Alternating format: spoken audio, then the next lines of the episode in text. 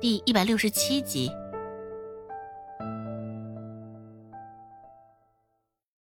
现在，孟婆子腿骨折了，行动也是相当不利索。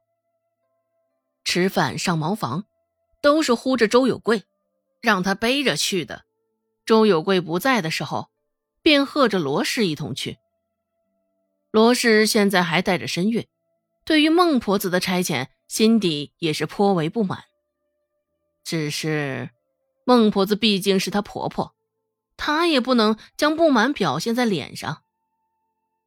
只是罗氏生怕动了胎气，走的也慢些。她脚上的步子一慢下来，就会被孟婆子骂。现在孟婆子行动受到了限制，嘴上却是更加自由了。时不时心里稍有个不爽。嘴皮子就立马耍起来，有的时候空闲下来，能够朝着人逼逼赖赖骂个半天。不过，只要孟婆子不动手，周芷也是能够接受这噪音的。毕竟孟婆子动起手来没轻没重的，更多的时候是使出全部的力气下手的。打在人身上可疼嘞。周家门前稍微安静了两三天。这天，门口突然来了一辆牛车。坐一趟牛车就得花上不少钱，所以立山村的百姓去镇上赶集的时候，也都宁愿起早趁早赶路，也不愿意掏出钱来坐牛车。牛车也不过是应急用的，或是出远门才坐的。听到动静，孟婆子由着罗氏搀扶着走了出去，歪着脖颈看着门口的牛车。孟婆子也是一脸的疑惑：大正午的，也不知道是哪个不知死活的玩意儿。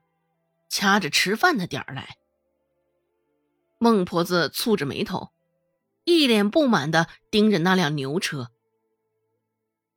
噔噔噔，很快从牛车上下来一个人，一个女人，脑后挽了一个发髻，做妇人打扮，上身穿着一件青色的薄衫，下头是一条同色碎花罗裙。看上去甚是清爽精神。周有巧拎着一个不大却又不小的箱子下了牛车，看着还蹙着眉头朝着他张望的孟婆子，喊了一声“娘”。听到这声“娘”，孟婆子这才如梦初醒，原来刚刚心里不停念叨腹诽的家伙是有巧啊。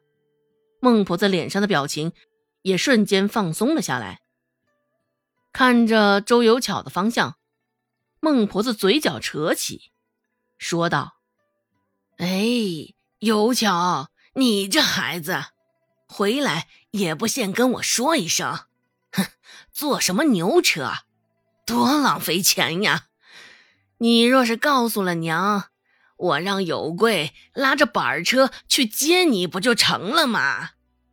看着牛车消失的方向，孟婆子心底还是有几分肉疼。周有巧也笑了笑，摆摆手道：“牛车也不贵，让二哥来接我，那多麻烦二哥呀！”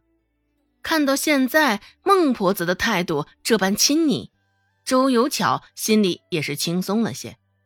罗氏依旧搀着孟婆子，也是没有想到周有巧会突然造访。罗氏问道：“小姑子，你怎么会想到今天回来瞧瞧啊？”还未待周有巧回答，孟婆子先开口了：“有巧，你是不是也晓得我受伤的事儿了？哎，其实啊，我这腿不严重，只是……”周芷这丫头帮我给包扎的，看上去比较瘆人。顺着孟婆子的话，周有巧的视线往下看，看到孟婆子纱布木板捆绑住的左腿，脸上的表情微有几分僵硬。不过，周有巧很快又恢复了正常，恍若刚刚的僵硬只不过是错觉而已。周有巧点点头，一脸忧色的说道：“是啊，我也是听说了此事，这才急急忙忙赶来瞧瞧。”哎，娘，你可别站着了，赶紧回屋坐着，好生将养着这条腿吧。周有巧上前两步，搀扶着孟婆子的另一边，继续说道：“这伤筋动骨的，要好一阵子才能痊愈了，平日里也得仔细照料着，若不然，日后可能会留下病根儿啊。”孟婆子一听，立马转向罗氏：“罗氏，你可得仔细听听，你得仔细照顾着。若是日后我留下病根儿，那你也脱不了干系。”罗氏脸上的表情甚是难看，不过还是硬着头皮点了点头：“我自然是会好好照顾娘的，娘。”你且放心，小姑子，你也莫要多虑。罗氏觉得有几分奇怪，怎么的？这才不过两三天的时间，孟婆子腿骨折的事儿，怎么已经传到了西河村？按理说，这松安村到立山村的距离，可比西河村要近得多。怎的大哥有贵那处没有任何消息反应？倒是先将这个许久未回娘家的小姑子周有巧招回来了。